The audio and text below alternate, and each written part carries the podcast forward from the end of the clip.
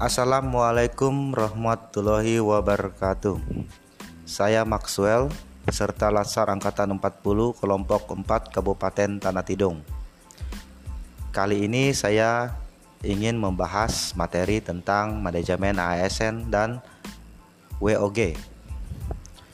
Namun sebelumnya izinkan saya mengucapkan terima kasih yang sebesar-besarnya kepada Ibu DRA Mardiana Arsyad MH sebagai tutor handalan kami selama kami mengikuti latsar khususnya di agenda 3. Baiklah, pertama-tama saya akan uh, membahas materi tentang WOG. Apa sih WOG itu?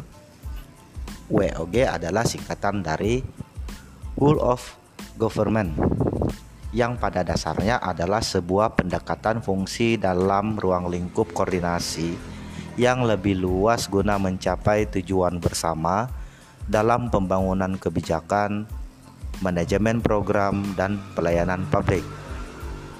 Mengapa WOG itu perlu? Pertama, dorongan publik untuk kinerja good governance. Kedua, keberagaman. Ketiga, perkembangan teknologi dan informasi. Yang keempat, ego sentral atau siloisasi. Bagaimana cara melaksanakan VOG?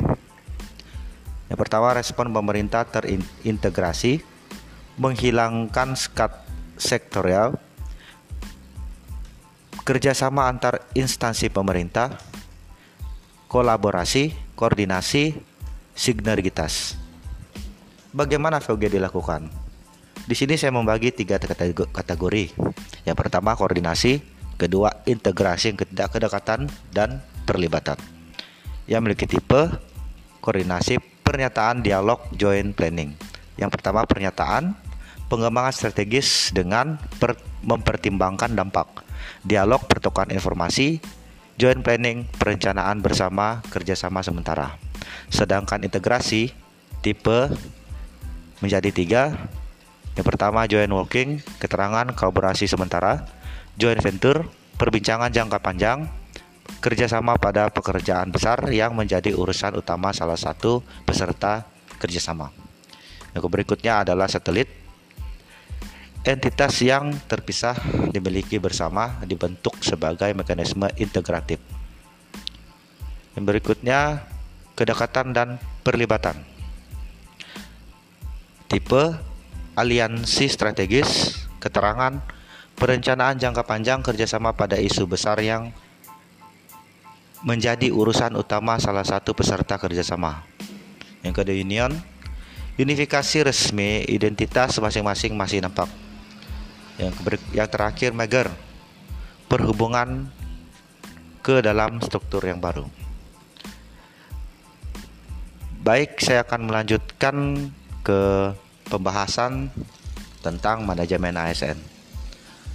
Manajemen ASN adalah pengelolaan pegawai negeri sipil untuk menghasilkan pegawai negeri sipil yang profesional, memiliki nilai dasar, etika profesi, bebas dari inventasi politik, bersih dari praktek korupsi, kolusi, dan nepotisme. Ada beberapa nilai yang diterapkan seorang ASN yaitu nilai aneka yang di mana aneka itu terbagi menjadi lima. Yang pertama akuntabilitas nasionalisme etika publik komitmen mutu dan anti korupsi. Sistem merit manajemen ASN yang pertama penyusunan dan penetapan kebutuhan. Yang kedua penilaian kinerja. Yang ketiga pengembangan kompetensi promosi mutasi dan penghargaan Baik, demikianlah pemaparan saya tentang manajemen ASN dan Word of Government. Akhir kata, saya ucapkan terima kasih. Salam harmonis.